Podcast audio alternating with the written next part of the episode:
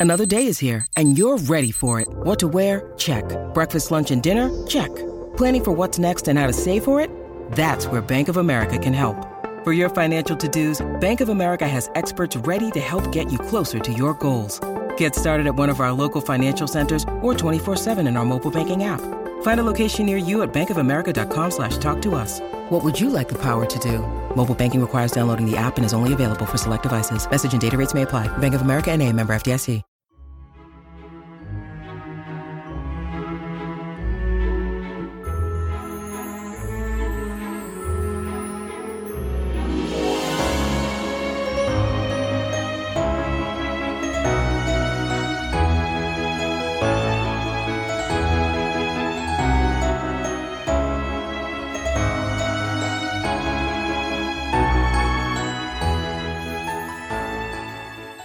Welcome back, short story fans, to 1001 Classic Short Stories and Tales. I've got a humorous short story for you today written by Caroline M. S. Kirkland called The Schoolmaster's Progress. It gives us a good picture of what schools were like in the mid 19th century.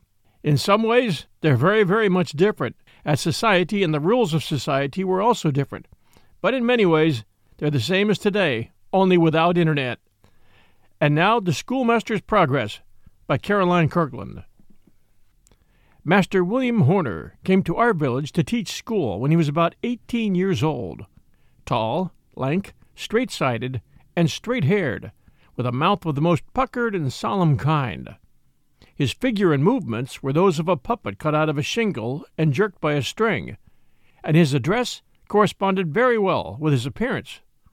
Never did that prim mouth give way before a laugh. A faint and misty smile was the widest departure from its propriety, and this unaccustomed disturbance made wrinkles in the flat, skinny cheeks like those in the surface of a lake after the intrusion of a stone. Master Horner knew well what belonged to the pedagogical character, and that facial solemnity stood high on the list of indispensable qualifications. He had made up his mind before he left his father's house how he would look during the term. He had not planned any smiles, knowing that he must board round, and it was not for ordinary occurrences to alter his arrangements, so that when he was betrayed into a relaxation of the muscles, it was in such a sort as if he was putting his bread and butter in jeopardy. Truly, he had a grave time that first winter. The rod of power was new to him, and he felt it his duty to use it more frequently than might have been thought necessary by those upon whose sense the privilege had palled. Tears and sulky faces and impotent fists doubled fiercely when his back was turned, were the rewards of his conscientiousness, and the boys, and girls too, were glad when working time came round again, and the master went home to help his father on the farm. But with the autumn came Master Horner again, dropping among us as quickly as the faded leaves, and awakening at least as much serious reflection. Would he be as self sacrificing as before, postponing his own ease and comfort to the public good? Or would he have become more sedentary and less fond of circumambulating the schoolroom with a switch over his shoulder? Many were fain to hope he might have learned to smoke during the summer, an accomplishment which would probably have moderated his energy not a little and disposed him rather to reverie than to action. But here he was, and all the broader chested and stouter armed for his labors in the harvest field. Let it not be supposed that Master Horner was of a cruel and ogreish nature, a babe eater, a Herod, one who delighted in torturing the helpless. Such souls there may be among those endowed with the awful control of the ferule, but they are rare in the fresh and natural regions we describe. It is, we believe, where young gentlemen are to be crammed for college, that the process of hardening heart and skin together goes on most vigorously. Yet among the uneducated there is so high a respect for bodily strength that it is necessary for the schoolmaster to show, first of all, that he possesses this inadmissible requisite for his place. The rest is more readily taken for granted. Brains he may have, a strong arm he must have, so he proves the more important claim first. We must therefore make all due allowance for Master Horner, who could not be expected to overtop his position so far as to discern at once the philosophy of teaching. He was sadly browbeaten during his first term of service by a great broad shouldered lout of some eighteen years or so, who thought he needed a little more schooling, but at the same time felt quite competent to direct the manner and measure of his attempts. You'd ought to begin with a large hand, Joshua, said Master Horner to this youth. What should I want a coarse hand for? said the disciple, with great contempt.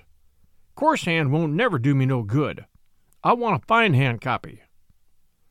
The master looked at the infant giant and did as he wished, but we say not with what secret resolutions.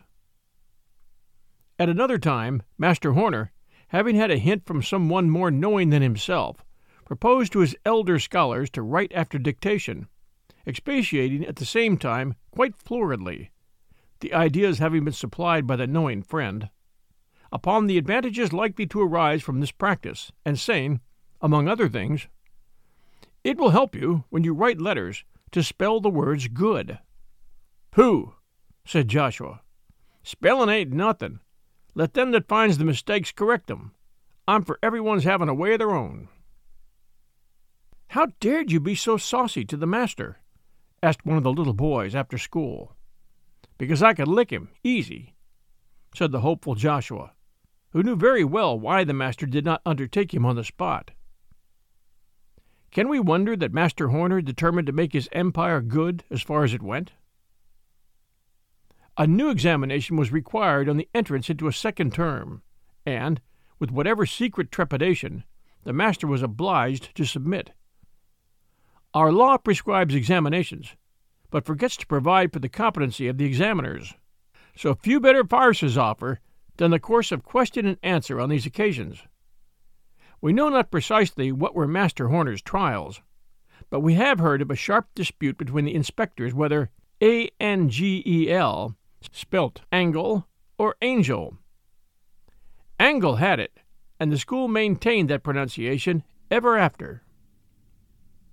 Master Horner passed, and he was requested to draw up the certificate for the inspectors to sign, as one had left his spectacles at home, and the other had a bad cold so that it was not convenient for either to write more than his name. Master Horner's exhibition of learning on this occasion did not reach us, but we know that it must have been considerable, since he stood the ordeal. What is orthography? said an inspector once, in our presence. The candidate writhed a good deal, studied the beams overhead and the chickens out of the window, and then replied, It is so long since I learnt the first part of the spelling book that I can't justly answer that question. But if I could just look it over, I guess I could. Our schoolmaster entered upon his second term with new courage and invigorated authority. Twice certified, who should share doubt his competency? Even Joshua was civil, and lesser louts, of course, obsequious, though the girls took more liberties, for they feel even at that early age that influence is stronger than strength. Could a young schoolmaster think of feruling a girl with her hair in ringlets and a gold ring on her finger? Impossible. And the immunity extended to all the little sisters and cousins. And there were enough large girls to protect all the feminine part of the school. With the boys, Master Horner still had many a battle, and whether with a view to this or as an economical ruse, he never wore his coat in school, saying it was too warm Perhaps it was an astute attention to the prejudices of his employers, who love no man that does not earn his living by the sweat of his brow. The shirt sleeves gives the idea of a manual labor school in one sense at least.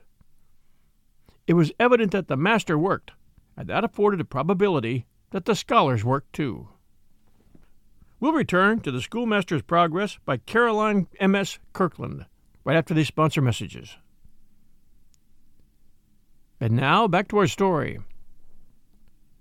Master Horner's success was most triumphant that winter. A year's growth had improved his outward man exceedingly, filling out the limbs so that they did not remind you so forcibly of a young colt's, and supplying the cheeks with the flesh and blood so necessary where mustaches were not worn. Experience had given him a degree of confidence, and confidence gave him power.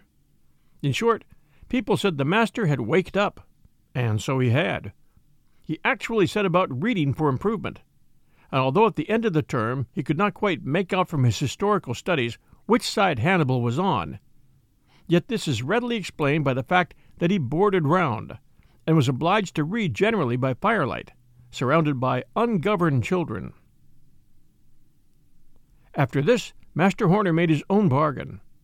When school time came round with the following autumn, and the teacher presented himself for a third examination, such a test was pronounced no longer necessary, and the district consented to engage him at the astounding rate of sixteen dollars a month, with the understanding that he was to have a fixed home, provided he was willing to allow a dollar a week for it. Master Horner bethought him of the successive killing times and consequent doughnuts of the twenty families in which he had sojourned the years before, and consented to the exaction. Behold our friend now as high as a district teacher could ever hope to be, his scholarship established, his home stationary and not revolving, and the good behavior of the community ensured by the fact that he, being of age, had now a farm to retire upon in case of any disgust. Master Horner was at once the preeminent beau of the neighborhood, spite of the prejudice against learning. He brushed his hair straight up in front, and wore a sky blue ribbon for a guard to his silver watch, and walked as if the tall heels of his blunt boots were egg shells and not leather. Yet he was far from neglecting the duties of his place. He was beau only on Sundays and holidays, very schoolmaster the rest of the time. It was at a spelling school that Master Horner first met the educated eyes of Miss Harriet Bangle, a young lady visiting the Engleharts in our neighborhood. She was from one of the towns in western New York, and had brought with her a variety of city airs and graces somewhat caricatured, set off with year old French fashions much travestied. Whether she had been sent out to the new country to try, somewhat late, a rustic chance for an establishment, or whether her company had been found rather trying at home, we cannot say.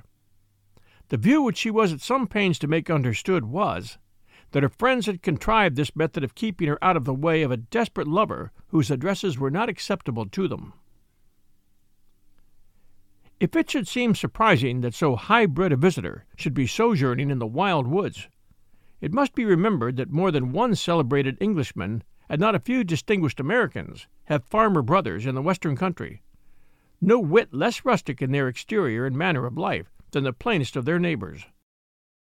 When these are visited by their refined kinsfolk, we of the woods catch glimpses of the gay world, or think we do. That great medicine hath, with its tinct gilded, many a vulgarism to the satisfaction of wiser heads than ours. Miss Bangle's manner bespoke for her that high consideration which she felt to be her due. Yet she condescended to be amused by the rustics and their awkward attempts at gaiety and elegance, and, to say truth, few of the village merrymakings escaped her, though she wore always the air of great superiority. The spelling school is one of the ordinary winter amusements in the country. It occurs once in a fortnight, or so, and has power to draw out all the young people for miles round, arrayed in their best clothes and their holiday behavior. When all is ready, umpires are elected, and after these have taken the distinguished place usually occupied by the teacher, the young people of the school choose the two best scholars to head the opposing classes. These leaders choose their followers from the mass, each calling a name in turn, until all the spellers are ranked on one side or the other, lining the sides of the room, and all standing. The schoolmaster, standing too, takes his spelling book and gives a placid yet awe inspiring look along the ranks, remarking that he intends to be very impartial that he shall give out nothing that is not in the spelling book. For the first half hour or so, he chooses common and easy words, that the spirit of the evening may not be damped by the too early thinning of the classes. When a word is missed, the blunderer has to sit down and be a spectator only for the rest of the evening. At certain intervals, some of the best speakers mount the platform and speak a piece, which is generally as declamatory as possible. The excitement of this scene is equal to that afforded by any city spectacle whatever, and towards the close of the evening, when difficult and unusual words are chosen to confound the small number who still keep the floor, it becomes scarcely less than painful. When perhaps only one or two remain to be puzzled, the master, weary at last of his task, though a favorite one, tries by tricks to put down those whom he cannot overcome in fair fight. If among all the curious, useless, unheard of words which may be picked out of the spelling book, he cannot find one which the scholars have not noticed, he gets the last head down by some quip or catch. Bay will perhaps be the sound. One scholar spells it B E Y, another B A Y, while the master all the time means B A, which comes within the rule, being in the spelling book. It was on one of these occasions, as we have said, that Miss Bangle, having come to the spelling school to get materials for a letter to a female friend, first shone upon Mr. Horner. She was excessively amused by his solemn air and puckered mouth, and set him down at once as fair game. Yet she could not help becoming somewhat interested in the spelling school, and after it was over, found she had not stored up half as many of the schoolmaster's points as she intended for the benefit of her correspondent. In the evening's contest, a young girl from some few miles distance, Ellen Kingsbury, the only child of a substantial farmer, had been the very last to sit down, after a prolonged effort on the part of Mr. Horner to puzzle her, for the credit of his own school. She blushed and smiled and blushed again, but spelt on, until Mr. Horner's cheeks were crimson with excitement and some touch of shame that he should be baffled at his own weapons. At length, either by accident or design, Ellen missed a word, and sinking into her seat, was numbered with the slain. In the laugh and talk which followed, for with the conclusion of the spelling, all form of a public assembly vanishes, our schoolmaster said so many gallant things to his fair enemy, and appeared so much animated by the excitement of the contest, that Miss Bangle began to look upon him with rather more respect, and to feel somewhat indignant that a little rustic like Ellen should absorb the entire attention of the only beau. She put on, therefore, her most gracious aspect, and mingled in the circle, caused the schoolmaster to be presented to her, and did her best to fascinate him by certain airs and graces which she had found successful elsewhere. What game is too small for the close woven net of a coquette? Mr. Horner quitted not the fair Ellen until he had handed her into her father's sleigh, and he then wended his way homewards, never thinking that he ought to have escorted Miss Bangle to her uncle's, though she certainly waited a little while for his return. We must not follow into particulars the subsequent intercourse of our schoolmaster with the civilized young lady. All that concerns us is the result of Miss Bangle's benevolent designs upon his heart. She tried most sincerely to find its vulnerable spot, meaning no doubt to put Mr. Horner on his guard for the future, and she was unfeignedly surprised to discover that her best efforts were of no avail. She concluded he must have taken a counter poison and she was not slow in guessing its source. She had observed the peculiar fire which lighted up his eyes in the presence of Ellen Kingsbury, and she bethought her of a plan which would ensure her some amusement at the expense of these impertinent rustics, though in a manner different somewhat from her original, more natural idea of simple coquetry. A letter was written to Master Horner, purporting to come from Ellen Kingsbury, worded so artfully that the schoolmaster understood at once that it was intended to be a secret communication, though its ostensible object was an inquiry about some ordinary affair. This was laid in Mr. Horner's desk before he came to school, with an intimation that he might leave an answer in a certain spot on the following morning. The bait took at once, for Mr. Horner, honest and true himself, and much smitten with the fair Ellen, was too happy to be circumspect. The answer was duly placed, and as duly carried to Miss Bangle by her accomplice, Joe Englehart, an unlucky pickle who was always for ill, never for good, and who found no difficulty in obtaining the letter unwatched, since the master was obliged to be in school at nine, and Joe could always linger a few minutes later. This answer being opened and laughed at, Miss Bangle had only to contrive a rejoinder which being rather more particular in its tone than the original communication, led on yet again the happy schoolmaster, who branched out into sentiment, taffeta phrases, silken terms precise, talked of hills and dales and rivulets, and the pleasures of friendship, and concluded by entreating a continuance of the correspondence. Another letter, and another, every one more flattering and encouraging than the last, almost turned the sober head of the poor master, and warmed up his heart so effectually that he could scarcely attend to his business. The spelling schools were remembered, however, and Ellen Kingsbury made one of the merry company. But the latest letter had not forgotten to caution Mr. Horner not to betray the intimacy, so that he was in honor bound to restrict himself to the language of the eyes, hard as it was to forbear the single whisper for which he would have given his very dictionary. So, their meeting passed off without the explanation which Miss Bangle began to fear would cut short her benevolent amusement. The correspondence was resumed with renewed spirit, and carried on until Miss Bangle, though not overburdened with sensitiveness, began to be a little alarmed for the consequences of her malicious pleasantry. She perceived that she herself had turned schoolmistress, and that Master Horner, instead of being merely her dupe, had become her pupil too for the style of his replies had been constantly improving, and the earnest and manly tone which he assumed promised anything but the quiet, sheepish pocketing of injury and insult upon which she had counted. In truth, there was something deeper than vanity in the feelings with which he regarded Ellen Kingsbury.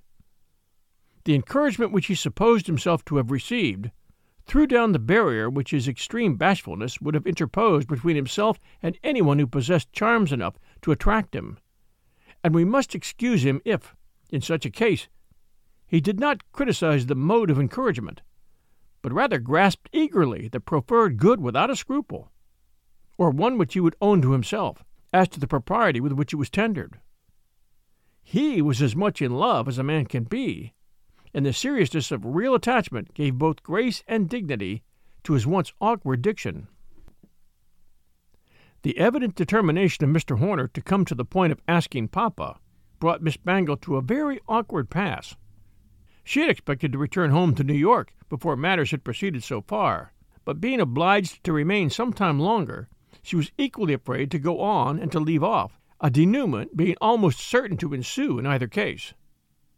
Things stood thus when it was time to prepare for the great exhibition which was to close the winter's term. This is an affair of too much magnitude to be fully described in the small space yet remaining in which to bring out a veracious history. It must be slubbered o'er in haste, its important preliminaries left to the cold imagination of the reader, its fine spirit perhaps evaporating for want of being embodied in words. We can only say that our master whose school life was to close with the term, labored as man never before labored in such a cause, resolute to trail a cloud of glory after him when he left us. Not a candlestick nor curtain that was attainable, either by coaxing or bribery, was left in the village. Even the only piano, that frail treasure, was wiled away and placed in one corner of the rickety stage. The most splendid of all the pieces in the Columbian orator, the American speaker, the but we must not enumerate. In a word, the most astounding and pathetic specimens of eloquence within ken of either teacher or scholars had been selected for the occasion, and several young ladies and gentlemen, whose academical course had been happily concluded at an earlier period, either at our own institution or some other, had consented to lend themselves to the parts and their choicest decorations for the properties of the dramatic portion of the entertainment. Among these last was pretty Ellen Kingsbury, who had agreed to personate the Queen of Scots in the garden scene from Schiller's tragedy of Mary Stuart. And this circumstance accidentally afforded Master Horner the opportunity he had so long desired of seeing his fascinating correspondent without the presence of peering eyes. A dress rehearsal occupied the afternoon before the day of days, and the pathetic expostulations of the lovely Mary Mine all doth hang, my life, my destiny, upon my words, upon the force of tears. Aided by the long veil, and the emotion which sympathy brought into Ellen's countenance, proved too much for the enforced prudence of Master Horner. When the rehearsal was over, and the heroes and heroines were to return home, it was found that, by a stroke of witty invention not new in the country. The harness of Mr. Kingsbury's horses had been cut in several places, his whip hidden, his buffalo skin spread on the ground, and the sleigh turned bottom upwards on them. This afforded an excuse for the master's borrowing a horse and sleigh of somebody, and claiming the privilege of taking Miss Ellen home, while her father returned with only Aunt Sally and a great bag of bran from the mill, companions about equally interesting. Here, then, was the golden opportunity so long wished for. Here was the power of ascertaining at once what is never quite certain until we've heard it from warm, living lips, whose testimony is strengthened by glances in which the whole soul speaks, or seems to speak. The time was short, for the sleighing was but too fine, and Father Kingsbury, having tied up his harness and collected his scattered equipment, was driving so close behind that there was no possibility of lingering for a moment. Yet many moments were lost before Mr. Horner, very much in earnest, and all unhackneyed in matters of this sort, could find a word in which to clothe his new-found feelings. The horse seemed to fly. The distance was half past, and at length, in absolute despair of anything better, he blurted out at once what he had determined to avoid a direct reference to the correspondence. A game at cross purposes ensued exclamations and explanations, with denials and apologies, filled up the time which was to have made Master Horner so blessed.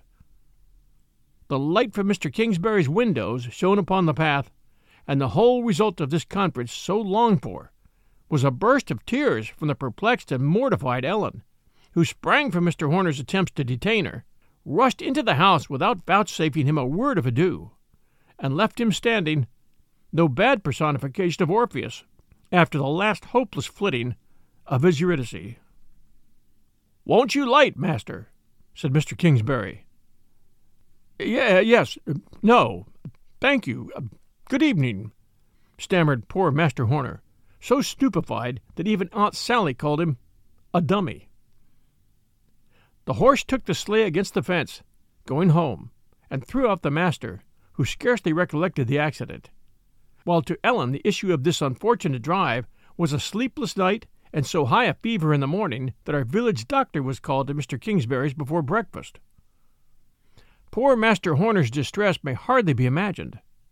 Disappointed, bewildered, cut to the quick, yet as much in love as ever, he could only in bitter silence turn over in his thoughts the issue of his cherished dream. Now persuading himself that Ellen's denial was the effect of a sudden bashfulness, now inveighing against the fickleness of the sex, as all men do when they're angry with any one woman in particular. But his exhibition must go on in spite of wretchedness, and he went about mechanically, talking of curtains and candles and music and attitudes and pauses and emphasis, looking like a somnambulist whose eyes are open but their sense is shut, and often surprising those concerned by the utter unfitness of his answers. It was almost evening when Mr. Kingsbury, having discovered, through the intervention of the doctor and Aunt Sally, the cause of Ellen's distress, made his appearance before the unhappy eyes of Master Horner, angry, solemn, and determined, taking the schoolmaster apart and requiring an explanation of his treatment of his daughter. In vain did the perplexed lover ask for time to clear himself, declare his respect for Miss Ellen, and his willingness to give every explanation which she might require. The father was not to be put off, and though excessively reluctant, Mr. Horner had no resource but to show the letters which alone could account for his strange discourse to Ellen. He unlocked his desk, slowly and unwillingly, while the old man's impatience was such that he could scarcely forbear thrusting in his own hand to snatch at the papers which were to explain this vexatious mystery. What could equal the utter confusion of Master Horner and the contemptuous anger of the father when no letters were to be found. Mr. Kingsbury was too passionate to listen to reason, or to reflect for one moment upon the irreproachable good name of the schoolmaster. He went away in inexorable wrath, threatening every practicable visitation of public and private justice upon the head of the offender, whom he accused of having attempted to trick his daughter into an entanglement which should result in his favor. A doleful exhibition was this last one of our thrice approved and most worthy teacher. Stern necessity and the power of habit enabled him to go through with most of his part. But where was the proud fire which had lighted up his eye on similar occasions before? He sat as one of three judges before whom the unfortunate Robert Emmet was dragged in his shirt sleeves by two fierce looking officials. But the chief judge looked far more like a criminal than did the proper representative. He ought to have personated Othello, but was obliged to excuse himself from raving for the handkerchief, the handkerchief, on the rather anomalous plea of a bad cold. Mary Stuart being I, the bond, was anxiously expected by the impatient crowd, and it was with distress amounting to agony that the master was obliged to announce, in person, the necessity of omitting that part of the representation on account of the illness of one of the young ladies. Scarcely had the words been uttered, and the speaker hidden his burning face behind the curtains, when Mr. Kingsbury started up in his place amid the throng to give a public recital of his grievance, no uncommon resort in the new country. He dashed at once to the point, and before some friends who saw the utter impropriety of his proceeding could persuade him to defer his vengeance, he had laid before the assembly, some three hundred people, perhaps, his own statement of the case. He was got out at last, half coaxed, half hustled, and the gentle public, only half understanding what had been set forth thus unexpectedly, made quite a pretty row of it. Some clamored loudly for the conclusion of the exercises. Others gave utterances in no particularly choice terms to a variety of opinions as to the schoolmaster's proceedings, varying the note occasionally by shouting, The letters! The letters! Why don't you bring out the letters? At length by means of much rapping on the desk by the president of the evening, who was fortunately a popular character, order was partially restored, and the favorite scene from Miss More's dialogue of David and Goliath was announced as the closing piece. The sight of little David in a white tunic edged with red tape, with a calico strip and a very primitive looking sling, and a huge Goliath decorated with a militia belt and a sword, and a spear like a weaver's beam indeed, enchained everybody's attention. Even the piquant schoolmaster and his pretended letters were forgotten, while the sapient Goliath, every time that he raised his spear, in the energy of his declamation, to thump upon the stage, picked away fragments of the low ceiling, which fell conspicuously on his great shock of black hair. At last, with the crowning threat, up went the spear for an astounding thump, and down came a large piece of the ceiling, and with it a shower of letters. The confusion that ensued beggars all description. A general scramble took place, and in another moment twenty pairs of eyes, at least, were feasting on the choice phrases lavished upon Mr. Horner. Miss Bangle had sat through the whole previous scene, trembling for herself, although she had, as she supposed, guarded cunningly against exposure. She had needed no prophet to tell her what must be the result of a tete a tete between Mr. Horner and Ellen, and the moment she saw them drive off together, she induced her imp to seize the opportunity of abstracting the whole parcel of letters from Mr. Horner's desk, which he did by means of a sort of skill which comes by nature to such goblins, picking the lock by the end of a crooked nail, as neatly as if he had been born within the shadow of the tombs. But magicians sometimes suffer severely from the malice with which they have themselves inspired their familiars. Joe Englehart, having been a convenient tool thus far, thought it quite time to torment Miss Bangle a little. So, having stolen the letters at her bidding, he hid them on his own account, and no persuasions of hers could induce him to reveal this important secret, which he chose to reserve as a rod in case she refused him some intercession with his father, or some other accommodation rendered necessary by his mischievous habits. He had concealed the precious parcels in the unfloored loft above the schoolroom, a place accessible only by means of a small trap door, without staircase or ladder, and here he meant to have kept them while it suited his purposes, but for the untimely intrusion of Goliath's sword. Miss Bangle had sat through all, as we have said, thinking the letters safe, yet vowing vengeance against her confederate for not allowing her to secure them by a satisfactory conflagration. And it was not until she heard her own name whispered to the crowd that she was awakened to her true situation. The sagacity of the low creatures whom she had despised showed them at once that the letters must be hers, since her character had been pretty shrewdly guessed, and the handwriting wore a more practised air than is usual among females in the country. This was first taken for granted, and then spoken of as an acknowledged fact. The assembly moved like the heavings of a troubled sea. Everybody felt that this was everybody's business. Put her out! was heard from more than one rough voice near the door, and this was responded to by loud and angry murmurs from within.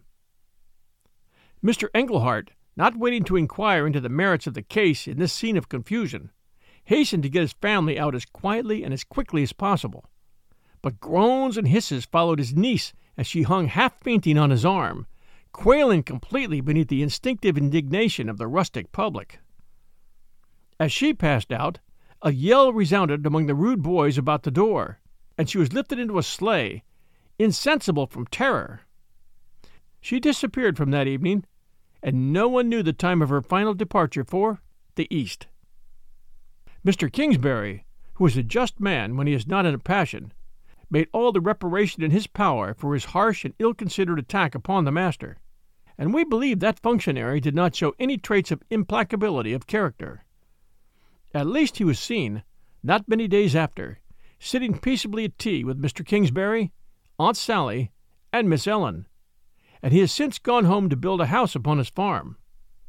And people do say that after a few months more, Ellen will not need Miss Bangle's intervention if she should see fit to correspond with the schoolmaster. This story was republished in the volume Western Clearings in 1845 by the author Caroline M. S. Kirkland. A little backcountry humor. Hope you enjoyed it. This is your host and storyteller, John Hagedorn. This is 1001 Classic Short Stories and Tales. This was the first short story we've done from Caroline Matilda Kirkland. I'll give you a little bit of her biography. It's kind of interesting because she was a she was an upstate New York girl who did move who did move to the frontier, which gives the elements of this story a little more reality. She may well have experienced something very similar.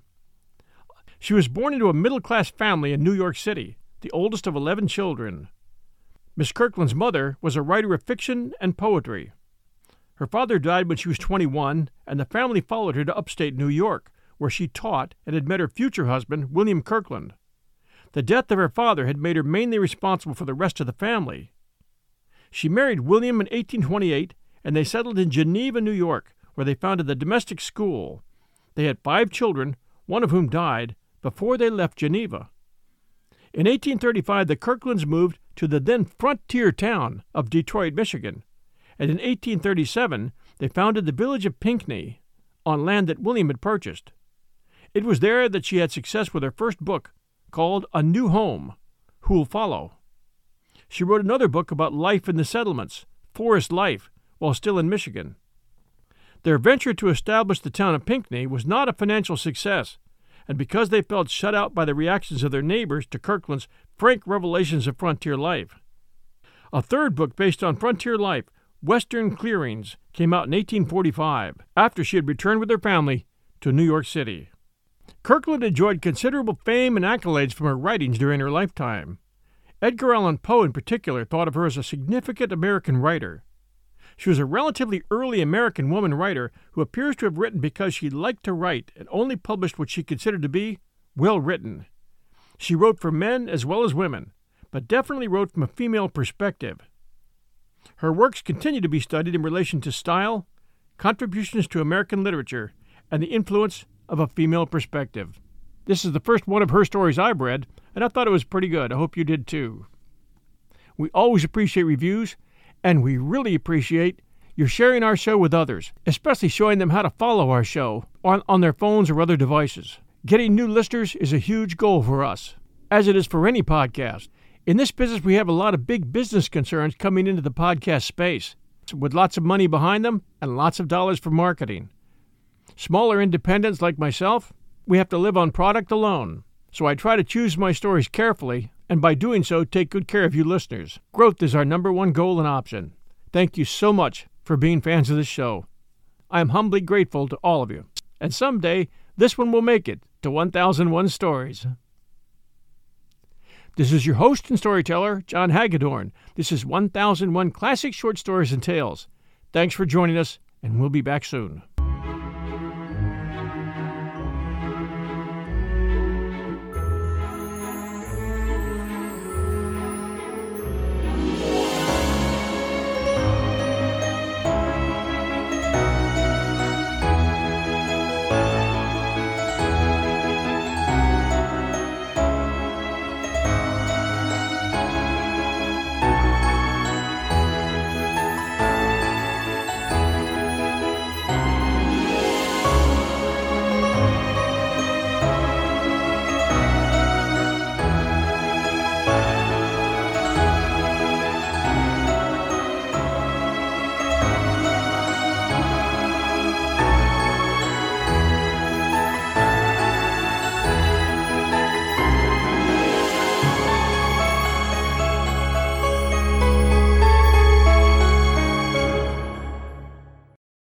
Without the ones like you, who work tirelessly to keep things running, everything would suddenly stop.